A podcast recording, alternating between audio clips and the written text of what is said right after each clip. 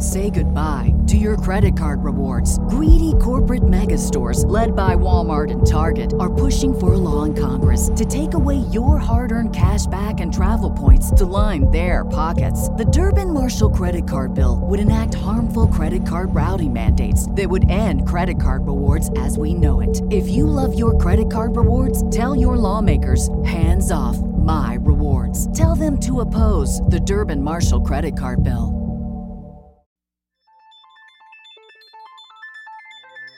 This is Miles Boykin, and you're listening to Roster Watch.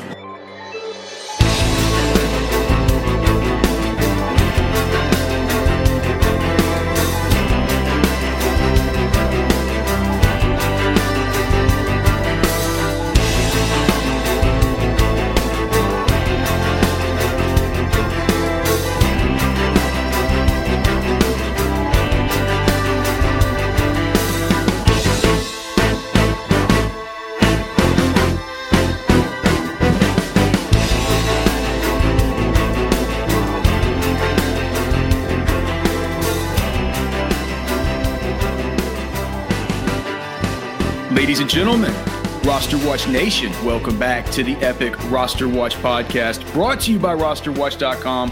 My name is Alex Dunlap, and joining me today is a man that you've heard on the Sirius show previously, but brand new to the podcast. He is a not only a DFS player, one of the one of the best preseason DFS players, maybe considered the the best DFS uh, NFL preseason player out there. It's how I got to know him. His name is John Proctor, but he is also um, also he's a he's a lawyer, an all around smart dude. Proctor, awesome to have you on, brother. What what what the hell's going on? Of course, man. Just I'm stoked. You know, it's like the last year, this time we were still wondering if we were going to have football. So it's so much different this year. You know, we get training camps and stuff, and that that's my bread and butter. I just want to know who's going to be on the field. You know, come preseason and come September. How badly did you miss it last year with the with the preseason stuff? It was it was brutal. I mean, I, I you you you don't realize how much that affects your your regular season play when you spend so much time with training camp stuff and then come regular season i just felt like i was so out of the loop It also, I mean, for me personally, it's also it's, it's also helped me to feel feel more comfortable, sort of firing firing more at the beginning of the season because generally, you know, it's so much easier to have success during the DFS pre. There's just so much so much more dead money in there. I wonder though, we've had a year off from it. I, I mean, I, I I know you're not going to be rusty, you know, like because it's just it's just the same thing every year. But boy, just and we were talking off screen. It's it's funny for people. It's like whenever I first met John, I and he was doing his DFS preseason content. I was like, Jesus, man, I wish this guy would quit doing. Quit, I wish this guy would quit doing this podcast because really he was he was giving he was giving out such good information, doing the hard research that um, everybody else was um, not not doing, and they're just you can you can listen to the, the old podcast that John had um, with Scott Barrett, the, the DFS Power Hour pod. Honestly, RIP to that pod. One of the awesome, one of the awesomest uh, just fantasy podcasts of all. It was fun. It was informative. It was like uh, the, the the two personalities meshed very well. And the good news is that Proctor is now back with Scott Barrett on the Fantasy Points at DFS live stream every week. Um, I bel- does does Graham Barfield go on that with you guys? yep yep just Yes. the three of us So that that's three super smart guys. Uh, I would encourage you to go check it out over there at fantasypoints.com. But um, I and so uh, Proctor, I know you're not going to be like I know you're not going to be rusty or anything, or like it's just the same process. But it's new that in some ways it'll be new this year. Like I was just talking to Chris Gimino, who I'll be doing some of the stuff with over on RotoGrinders this this year, like usual, and I was just saying because generally, like I just tell him, look, I'm not going to do the week four or or the I guess the, technically the week five, but it's called the generally the week four slate. I'm not doing it. It's too much. It's too much work. It's coming right up into the season. We have all of our season long stuff to do. We have every team playing. It's all the complete scrubs. You, you know, it's like it's probably the hardest one of the year. And so I said, but now with this new preseason, I'm not sure what week that's going to be. I don't know what the dress rehearsal week is going to be. We have such good data going back so long about, you know, not only what teams would do in these spots, but also, um, uh, what particular teams or particular coaches might do. There, you know, there's some coaches that do more stuff in week two than they did in week three, and there's some. How are you approaching it? And do you have any inkling so far about how the flow is going to go through the course of the preseason, from the scrubs to the to the more of the dress rehearsal? And then do you, do you think that like how how, how do you think we're going to be with one less game? How do you think it's that that's going to go? I honestly don't know yet. Um, I think a lot of that we're going to figure out as we see how teams approach, because I think teams are going to approach training camps differently this year too. After you know the the way that injuries were last year, I think um, we're going to see training camps are going to probably be a little bit slower than they would have been in the past, even though things are shortened. Um, I mean, you look at last year, zero RB was like the best thing in the world because everyone was hurt all the time. So I do think that coaches are going to be more injury cognizant this this training camp and this preseason than you know than going forward.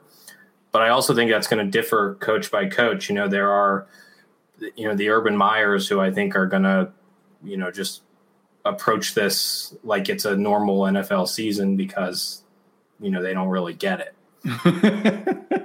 has Urban has, has Urban Meyer show, sh- shown you thus far uh, that you don't really feel like he gets it? I I don't. what's the over under for him coaching? Two years? it's gotta it gotta be. I think that I think just the name brand and the recognition and the fact that Shad Khan is kind of this sort of this, uh, you know, not I wouldn't, he's he's not a conservative. I, am shit. I don't, I don't know anything about how he's politically, I but I don't mean a conservative like that. I just mean kind of old school with how he doesn't feel like he would make sort of rash decisions and you know hire somebody and fire them that that quickly. I think he would, especially a big name like Urban Meyer. It seems like he would be sort of be a trust the process kind of kind of Seem, kind of guy. Seems like his son is kind of quick to the trigger though, yeah, and I know that he's you know more and more involved. Right, right, and we know the sons and we know the fathers and sons can, can sometimes differ, sometimes differ oh, in their yeah. personalities. Um, did, did, did you like the the Travis Etienne pick? I mean, just as far like from a, I yeah. know it's, it's, always bad to pick a running back in the first round, but just from a sort of a scheme standpoint. Yeah, I I, I do, and I think that he's a really interesting player this year, and that I mean, I think his his ADP seems just, especially for best ball, just wrong. I mean, I don't see how by week ten he isn't getting more touches than, than James Robinson. You know, I mean, people just want to love these UDFA stories, but they don't really ever pan out. I mean, the the history on them, they're they're especially with the new coaching staff. I mean, this guy means nothing to the to the Jaguars, and so you know you're getting this discount for for Etienne because Urban Meyer is saying all this weird stuff, but I don't see I don't see how he's not used as you know I don't know maybe uh similar to 2020 D'Andre Swift in the later half of the season, something along those lines. I mean, I, I doubt he's going to be a you know a workhorse, but he's definitely worth the picks. You know, the well, pick range he's going now. Well, so all right, so so Etienne is going probably two a whole two something, what two to two and a half rounds later than Najee Harris because I'm not sure in the I don't know you know not some I've sort of transitioned from best ball over to just doing these redraft simulations against the ADPs from the from the various sites. But I mean, I can get Travis Etienne sometime at the beginning of the fifth round, whereas Najee Harris, it seems like he's always going sometime in the second round. I just wonder. I was reading this article on the Athletic just earlier today from one of their I forget which one of their boomer ass beat writers it was who was writing this. But how is it all those guys are so old and stodgy that that, that cover the Steelers? They just, I mean, they that's the ah. That's the biggest bunch of boomers I've seen as far as a, as far as yeah. And most of their beats are they're so grumpy. On top of it, like not only are they a boomer, but they've got that like boomer grump to go with it too. well, they generally go hand in hand. um, anyway, one of them one of them was saying. Uh, that there was a there was like an edict, like a diktat, you know, that came down from the very top. It came down from Rooney, and it went and it, and it went from Rooney to Colbert to Tomlin, all the way down to, to, to new offensive coordinator Matt Canada, saying we we need to get back to running the football. We need to run the football much more. We need to do all this. Obviously, they made it clear that that was going to be the case when they took Najee Harris.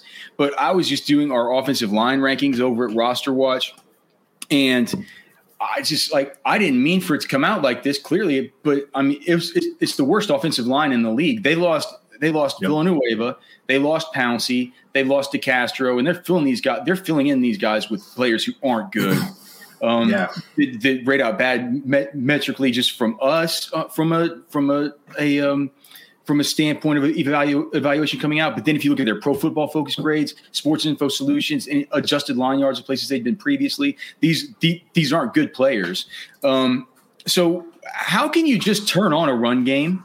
It doesn't feel like that's what you get. It's not just a just add water thing, right? You need to you need to have the offensive line. You need, I mean, you need to clearly have the culture. Maybe you need to have help with the defense. It just it feels to me like whenever whenever the Seattle Seahawks drafted Rashaad Penny in the first round, saying we need to get back to the days of beast mode. And it's like, well, shit, man. Like, how do you get back to the days of beast mode? We don't have the Legion of Boom on defense. You don't have the your offensive line sucks. So, do, are, are, you are you on the other on the other side of the coin? This is a long winded question, man. But I'm just trying to on, on on on on on the other side of the coin. Najee Harris is really good, and clearly he's going to get the opportunity. How do you weigh that dichotomy? so you remember like uh you know you had the the DeAngelo Williams year where mm-hmm. you know I mean he wasn't like exceptional exceptional um or anything but you know he was like solid but the fact that he was like the Steelers running back made him so valuable. And so I think the you know the upside that that Harris has is being the quote unquote Steelers running back of old that we haven't seen because you know James Conner couldn't stay healthy for more than you know three weeks at a time, and even if he runs for like three point three yards per carry, you know if he gets two hundred plus carries and he gets eighty targets and all the goal line work, then he's going to probably beat his ADP. But the the downside is that he has to be that Steelers running back to to pay off that ADP. If his role is at all a committee type work, then he's going to be a total bust. So that's something that's going to be tough to feel out. I think training camp's going to be really important in that um, because I know that there, you know, there are people that would take Najee Harris, you know, end of the first, beginning of the second, and there's other people that won't touch him until the third. So his his ADP sort of sort of fluctuates draft by draft. It feels like the 2021 Roster Watch cheat sheet is available now at rosterwatch.com. The revolutionary cheat sheet to change fantasy football forever is back only at rosterwatch.com. Winning fantasy players don't use outdated magazines or expensive draft software that's impossible to navigate. The Roster Watch cheat sheet. All you have to do is follow three simple rules. That's it. Three rules. Guys, it couldn't be easier. The Roster Watch cheat sheet an expert quality draft is guaranteed as long as you follow the rules, the three simple rules that a toddler could follow. The sheet is magical, it's mystical, it is mythical, it is the Roster Watch cheat sheet. Only at rosterwatch.com. Say goodbye to your credit card rewards. Greedy corporate mega stores, led by Walmart and Target, are pushing for a law in Congress to take away your hard earned cash back and travel points to line their pockets. The Durbin Marshall credit card bill would enact harmful credit card routing mandates that would end credit card rewards as we know it. If you love your credit card rewards, tell your lawmakers hands off my rewards. Tell them to oppose the Durbin Marshall credit card bill.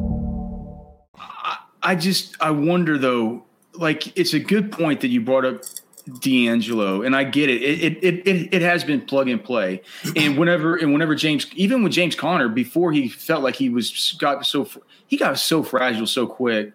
Um, it, even then, like, are, are we just are we just not considering the fact that the offensive line just probably had a lot to do with that back back then? I'm just I just I I just wonder like how much does it matter the fact that the offensive line has been so greatly degraded where it was like the number six projected offensive line in the league last year. Now it's dead last in the league. Can you just go back to running the football? And or maybe in some ways, could you think that if the line isn't that good, Ben's getting old, he needs to get the ball out quickly. Maybe it could lead to more receptions for for Najee. It feels like there's so many conflicting points with him. Yeah, well, it's you know he he will either be you know 2015 Melvin Gordon or he could be 16 17 Melvin Gordon you know it really just matters that's a good way to say it yeah I like that I, yeah I like that it's because um, it, it, because and and he could if the offense if the offense can't move the football very well he could have a it could be a season like as you mentioned, that 2015 Melvin Gordon, where it's just like the touchdowns are hard to hard to uh, hard hard to get the crack at. Right. Yeah. You know, if he gets you're you really you need him to to have that Le'Veon Bell, DeAngelo Williams role. If he doesn't have that role, if somebody else is getting the goal line carries, then you know he's the worst pick in in the second round. yeah, probably so. What about Clyde Edwards-Helaire? It feels like he's just getting so much buzz from around the around the oh, community. People yeah, just always really. want people to bounce back. Did, are, are you, you are you went on Clyde? I I was when he was like uh, you know third, fourth round pick, I thought mm-hmm. he was just a phenomenal pick because you know the downside is what he's the same thing as last year, and that's fine. But the upside was that he was what we wanted him to be last year. But now you're you you are paying sort of for him doing what people want him to do. I mean, to, to take him in the middle of the second and he's starting to creep up seems seems a little rich.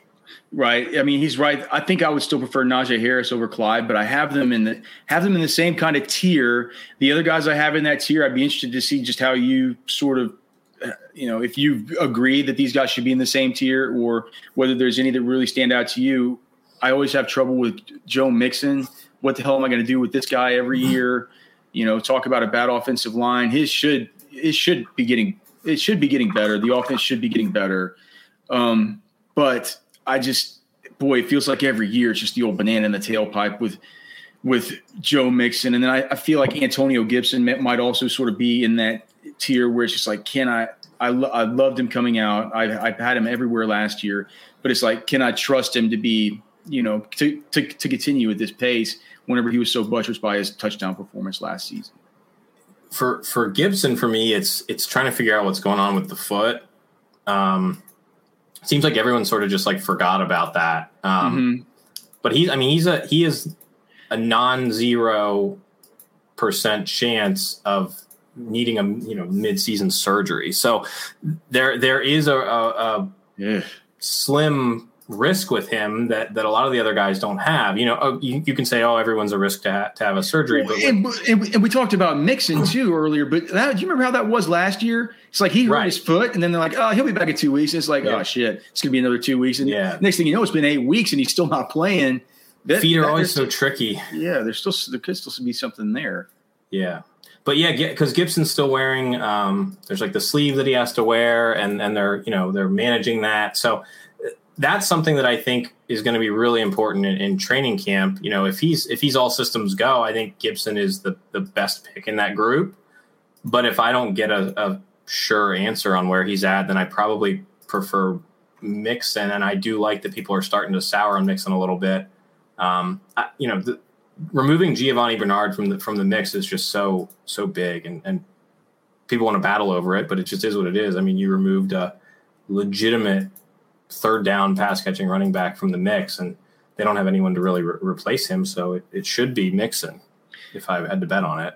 If if you end up not going running back early in any of your drafts, I know that's sort of a popular thing to do this year. There's so much. I can't believe how much content there is now on best ball out there with different constructions, and yeah, it's gone from just like the players that you like to the kind of constructions that are most viable and everything like that but even once you start talking about those constructions and what people talk about now is the what the hyper fragile stuff where you just go with the four running backs nine nine wide receivers and then you kind of choose between your two and your three running backs or your two and your three tight ends. Whenever you go that route you usually have to take some of these later round running backs even if you go with you know one or two higher end guys. And so some of the guys who i hear people sort of talking up or that they're interested in uh, and by all means, if there's somebody who I don't list, let me know. But these are the guys that I hear people talk about when we start getting into the seventh round or so. Uh, people are interested in Javonte Williams. They're interested in Trey Sermon. Um, you hear a lot of talk about Damien Harris. Some people are into Michael Carter there with the Jets. Um, you know, Raheem Mostert goes around the same time as Trey Sermon. That's a tough thing to figure out, but boy, that's a great schedule for for running backs there for San Francisco. Uh, if people even go a little bit later, you know, some people opt for these kind of backups like the Tony Pollards or the AJ Dillons of the world. This type. Um, I don't know if there's anybody that you know, and then of, of course super late for the for the super for this you know for the people that just want to you just gluttons for punishment. You know, these guys will take the Nyheim Hineses or the Jamal Williamses or people like this. Is there any pocket in there or any particular players I mentioned or, or others that you think if you're kind of trying to fill out your running back group that that you're most interested in? Yeah, I think and I think the players that that I mostly want to focus on then. And I think one thing though just to just to note on the on the best ball that that sort of people have gotten away from a little bit in the past few weeks is that I mean, you have to have real running back production. I think, you know, one of the things that everyone learned early on and, in best before, you know, before people were getting good at best ball when we were doing best ball on, you know, MFL 10s and, and all those other mm-hmm. websites. I mean, it was so easy to be profitable by building proper roster construction, you, you know, in the early draft season of like May and, and June, there was so much content about the optimal draft construction that you know, running backs were going off the board insanely fast. Um, but that has started to slow down. So I think it's really important for people to, to remember the, you know, the basics. And you want to have in the first four rounds, you, you generally want to draft one or two running backs because you need to have somebody who's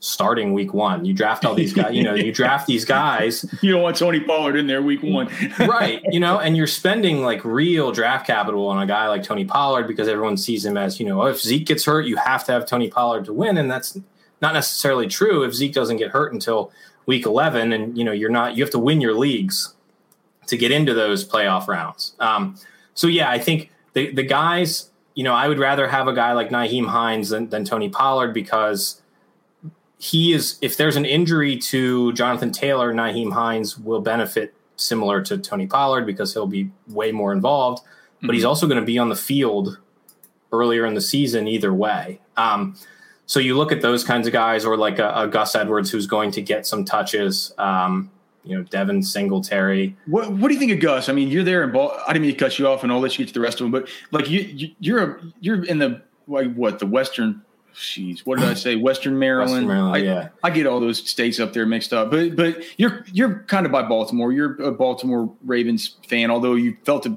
you seemed a bit aggrieved earlier when I asked you about it. Well, like, how do you see that playing out? Is is it going to be Gus Bus for forty percent of the snaps? I mean, they like him. You know, every people are. He's upset. actually kind of a he, he's actually kind of a good football player. He he fits what they do. Um, he does what they want him to do you know, he's not, and everyone's like, oh, you know, he doesn't catch passes. But the thing is, is like, they're not throwing the ball to running backs. You know, that's not, it doesn't really matter that he doesn't catch passes. He does exactly what they want him to do. So, you know, he's going to take from Dobbins more than people want him to take. And that's just how it's going to be. Um, I think Dobbins is a, is a tough pick for what you pay for him. Obviously, he has, you know, league winning upside if they decide to let him have 90% of the snaps. But I just, I don't think that's going to happen uh, outside of a Gus Edwards injury. I mean, they they tagged Gus Edwards. They give him money. You know, he has survived roster cuts for multiple seasons. Mm-hmm. I mean, mm-hmm. he is a popular guy, and they're going to play him.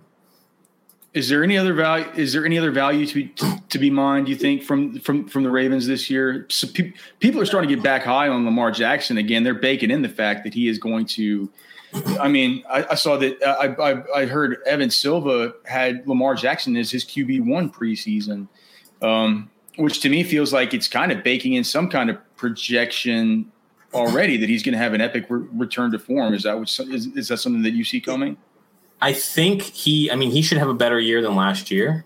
Um, does he get back to you know 2019 to be seen? I mean, this is the best group of pass catchers he's ever had. Um, they've done a lot of work on the offensive line. Um, they started to have some issues late last season. Um, so I think that's you know they have really focused on on putting him in the position to succeed. I would hope that the coaching staff realizes how stagnant things got last year and they they make some changes there too. That'd be my my hope. But uh, yeah, I mean I think he should be a you know top three drafted quarterback. I mean, you don't get that rushing. You know, we always talk about the quarterback evolution where you need these runners. Um, there's no other quarterback that can give you, you know, 100 rushing yards multiple times a season. So, especially on DraftKings with um, the rushing bonuses on on best ball, um, I think he's in, he's even more valuable there than some of the half PPR sites where he's not going to get the bonus for for going over 100. Was it a mistake to was it a mistake to take Marquise Brown at I even forgot what it what they took Marquise Brown at what was it number 25 overall in 2019 I'd have to go back and look through in 2019 and see who they who all they passed on. But I mean, definitely, I know that AJ Brown went a lot. I mean, yeah. clearly it was a mistake for from the guy who they you know they they could have had AJ Brown or DK Metcalf or one of these guys. But like, look, at, is there still hope for Marquise Brown? Did you like? I never even asked you. Like, did you like that pick? And how is like how how do you think he's coming along, or how does he fit? I always hate when a when a guy like that goes so high. You know, it's like you're hoping he's like the next DeSean Jackson when you know, I don't think there really is the next DeSean Jackson. You know, we'll keep searching for them. but I mean, the the when when when a running or when a wide receiver goes in the first round, you know, you you want them to be that you know that alpha X wide receiver. Marquise was never going to be that, especially when you don't have one already. I mean, Baltimore didn't have that. They haven't had that in in years since they lost, um, you know, Anquan Boldin, and you know the Anquan Boldin Torrey Smith combo. They haven't had you know a real set of wide receivers since then, and they just have such a bad track record of drafting wide receivers, especially in the first round. That it's it's hard to imagine the Ravens having success drafting a wide receiver. I mean, you look at Marquise Brown, you look at Perriman, you go back you know ten years, and there's a bad wide receiver pick every single time. I, well, I mean, it's I just uh, did you think that Rashod Bateman was a bad wide receiver pick? It, it's one of those like, oh, I liked Rashod Bateman, and then when the Ravens drafted him, I was like, oh, well, he's probably a bust.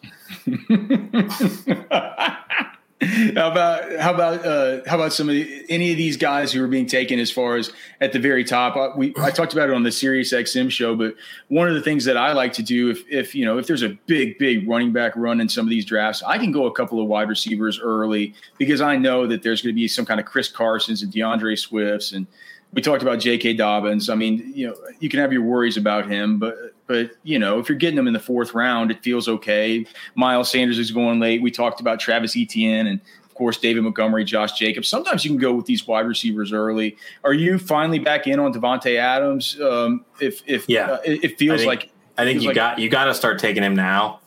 Yeah. Um, I mean, he's he's still sometimes going in the second round. Yeah. Um, this is this is it. I mean, once Rodgers officially is is back, I mean, most of the books have him what in the like minus three hundred, minus four hundred, minus five hundred to come back. Oh, I saw minus four. I saw minus four hundred on Friday, but right. I haven't checked since. Yeah. So I mean, it, it, looks like everything points to him being back, and if what there's a 60, 70 percent chance of him being being back, then Davante Adams in the second round is completely mispriced. I mean, obviously, if Rodgers is back, he's the wide receiver one, and he's going as the wide receiver three or four. Do you? So you like Davante Adams over Tyreek Hill if you know that Rodgers is back? Yeah. What about um, how how how do you stack up guys like DeAndre Hopkins, Calvin Ridley, uh, Stefon Diggs? You, is there one of those guys that that you prefer over the others? Yeah, I think for me, it's like I going into the Rodgers uncertainty, I had Hill, Diggs, and then Adams, and then yep. and then Hopkins. Um, but now, obviously, for me, I mean, you, you don't want to take Davante Adams in the first round because you can still get him in end of the first, beginning of the second right now. But he would he would jump Diggs and, and Hill for me. So that's kind. I'm I'm struggling with the Hill and the Adams stuff, but I had it exactly how you had it. Uh, I've I've I've now since there's still a little since we don't know completely as far as Adams, I I've, i still have Hill just just just above him, but I think he's fine to take right, and I think you can get him easily at the 111 uh, if he if he's over there at the 111. I like those picks there, and then um, when we get to the more of the three four turn, I've been interested in seeing where it does it feel to you like Amari Cooper is, is falling, and have people forgotten that he was the wide receiver one when Dak Prescott was was healthy last year? I don't understand why CeeDee Lamb is going before Amari Cooper. I just I don't know. Because don't, people love to love CeeDee, and I mean I get it. I love CeeDee too. Yeah. And if I were just picking players for an NFL team, I might pick CeeDee Lamb just because he was such a great prospect. But I mean, Amari still, you know, Amari still looked like. I mean, Amari looked uh, right. He looks really good last. The guy really good last year the guy, the guy, you know, if you're looking for the guy on the Cowboys who can put up 202, it's it's Cooper.